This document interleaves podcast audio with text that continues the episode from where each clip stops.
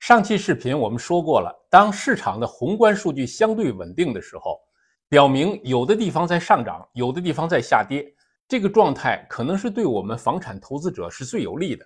这期视频我们就来详细分解一下，到底哪些地方在上涨，哪些地方在下跌。大家好，欢迎来到澳洲 House Club 频道，我是马克孙。我们主要是以数据分析的形式和大家一起客观理性的认识澳洲房地产市场。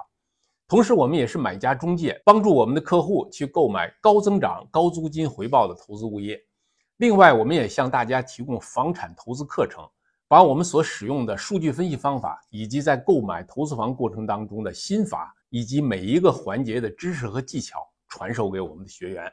今天这期视频，我们将利用 CoLogic 提供的房价地图，来给大家展示一下最近三个月哪些区域在上涨，哪些区域在下跌。提前声明一下，今天的内容只是一般性的讲解，不构成投资建议。今天介绍的内容呢，也不是我们的决策依据，只是对各个区域的房价的历史表现的一个总结，不能代表房价的当前趋势和未来的走向。我们现在就马上开始，这就是这一份房价地图，Mapping the Market。二零二三年四月，我们先来看看悉尼在十二个月以来的房价的涨跌情况。红颜色表示下跌，蓝的颜色表示上涨。颜色越深，表示幅度越大。那么从一年以来的表现来看，整个悉尼的市场呢，跌幅最大的区域包括北海滩下北的区域，以及从 Ice Quays 到 Hornsby 到 Song Lay、Pennant Hills 这一带，然后还有包括悉尼南区和东区的绝大部分地区。我们看到比较抗跌的区域呢，是在上北，包括。Linfield、Golden、Killara、p i m b l e 一直到 Tarmara、Wonga。另外比较抗跌的两个区域呢，一个是西北的山区，另外一个呢就是西南，比如像 Austral，比如像 Leppington 都是比较抗跌的。我们来看看最近三个月的表现。从这张图呢，我们看到最近三个月呢，整个悉尼的大部分地区都是向上增长的。以北部区域为例，那么增长最多的仍然是上北，沿着 Pacific Highway 这条线，Roseville、k i l a r a、Gordon、St. Ives，一直到 Waronga、Tarmara。悉尼北岸地区，像 Red 这个区域仍然是比较疲软的，像 East Red 下跌了百分之二点五，Red 下跌百分之三点五，Eastwood 下跌百分之二点二。那么在悉尼的南部以及西南区域，大部分区域仍然是呈现的下跌的状态。那么东区呢，呈现了一定幅度的反弹，像 Beverly Hills 是反弹幅度比较高的东区，三个月上涨了百分之五点六。另外一个反弹比较明显的区域是西北山区，从 Balkan Hills 一直到 Riverstone Marston Park，那么基本上都上涨了百分之二到百分之五之间。这是悉尼的情况。我们再来看一下墨尔本，墨尔本呢，十二个月以来的房价呢，普遍都是下跌的。下跌比较严重的地区呢，包括墨尔本北部以及东南区域。那么我们来看一下墨尔本三个月以来的表现。从整个墨尔本的情况来看，大部分区域仍然是下跌或者持平的，上涨的区域比较少，而且主要集中在东部区域，比如说像 Doncaster East、Doncaster 这一带，以及呢南侧的包括 Blackburn、Box Hill、Box Hill South、Burwood。格伦梅利、b u r w o o East 这一带的区域，基本上呢三个月上涨了不到百分之五，所以上涨幅度呢也是相对比较小的。我们来看一下南澳的阿德雷德。阿德雷德呢，在过去十二个月以来是涨跌互现。阿德雷德的内城区表现为下跌，外围的部分表现为上涨。我们再来看看近三个月的情况。近三个月以来，仍然是内城区表现为下跌，下跌幅度比较大的区域，跌幅接近百分之十。那么我们看到北部及南部的外围区域呢，近三个月的房价仍然是上涨的。其实外围这些区域也是我们在一年以前主要的投资地点，可见这些区域的上涨的可持续性或者说是抗跌能力还是比较强的。因为阿德雷德的房价目前开始下跌时间不长。所以呢，对于阿德雷德的投资仍然需要持谨慎态度。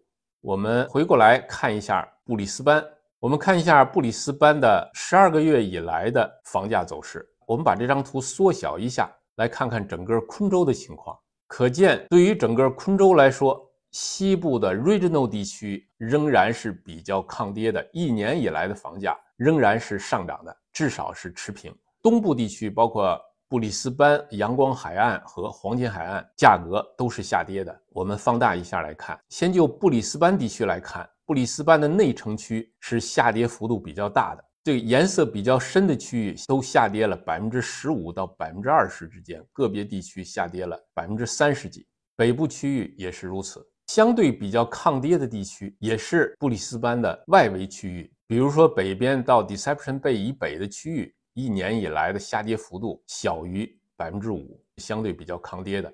另外一个区域呢，就是东南方向和西南方向，相对来说比较抗跌。我们重点看一下西南方向，抗跌能力呢比较明显，主要集中在类似像 Greenbank、像 Springfield Lakes、Chimera、Guna、Red Bank Plains。还有像 Ripley、Flinders View 和 Reese View 等等这些区域都是比较抗跌的。我们来看一下黄金海岸，因为很多朋友呢对黄金海岸呢寄予了很大的希望。我们看到黄金海岸的房价呢，十二个月以来的跌幅也是非常明显的。像 Carrara、Highland Parks、b u l l y Waters、b u l l y Heights、Majiraba 等等这些地方的跌幅，一年以来都达到了百分之十以上。顺便提一下，昆州和新州的交界地区，像 Byron Bay、Tweed Heads 这一带，我们看颜色非常的深。十二个月以来呢，这些地区的跌幅将近百分之二十。我们再来看看最近三个月的表现，在布里斯班的周围，我们看到房价向上反弹的地区，基本集中在布里斯班的东南一带，比如像 r i c k d a l e 上涨了百分之三点六，Eight Mile Plains 上涨了百分之二点四。像 McGregor 上涨了百分之二点九，像 Slippery 上涨百分之二点四，Corpus Plains 百分之二点一，Rockley 百分之一点六。那么我们看到西南部的 Ipswich 这一带呢，仍然是比较抗跌的。最近三个月呢，基本保持平稳，略有下跌。像 Ripley 只下跌了百分之零点四，Flinders View 下跌了百分之零点八，像 Reesville 下跌了百分之一。那么，One Mile 下跌了百分之零点四，Lakecard 下跌百分之零点九，这些区域呢，三个月以来的跌幅并不是很明显。我们再来看看黄金海岸。那么，黄金海岸呢，最近三个月的大部分区域仍然是下跌的。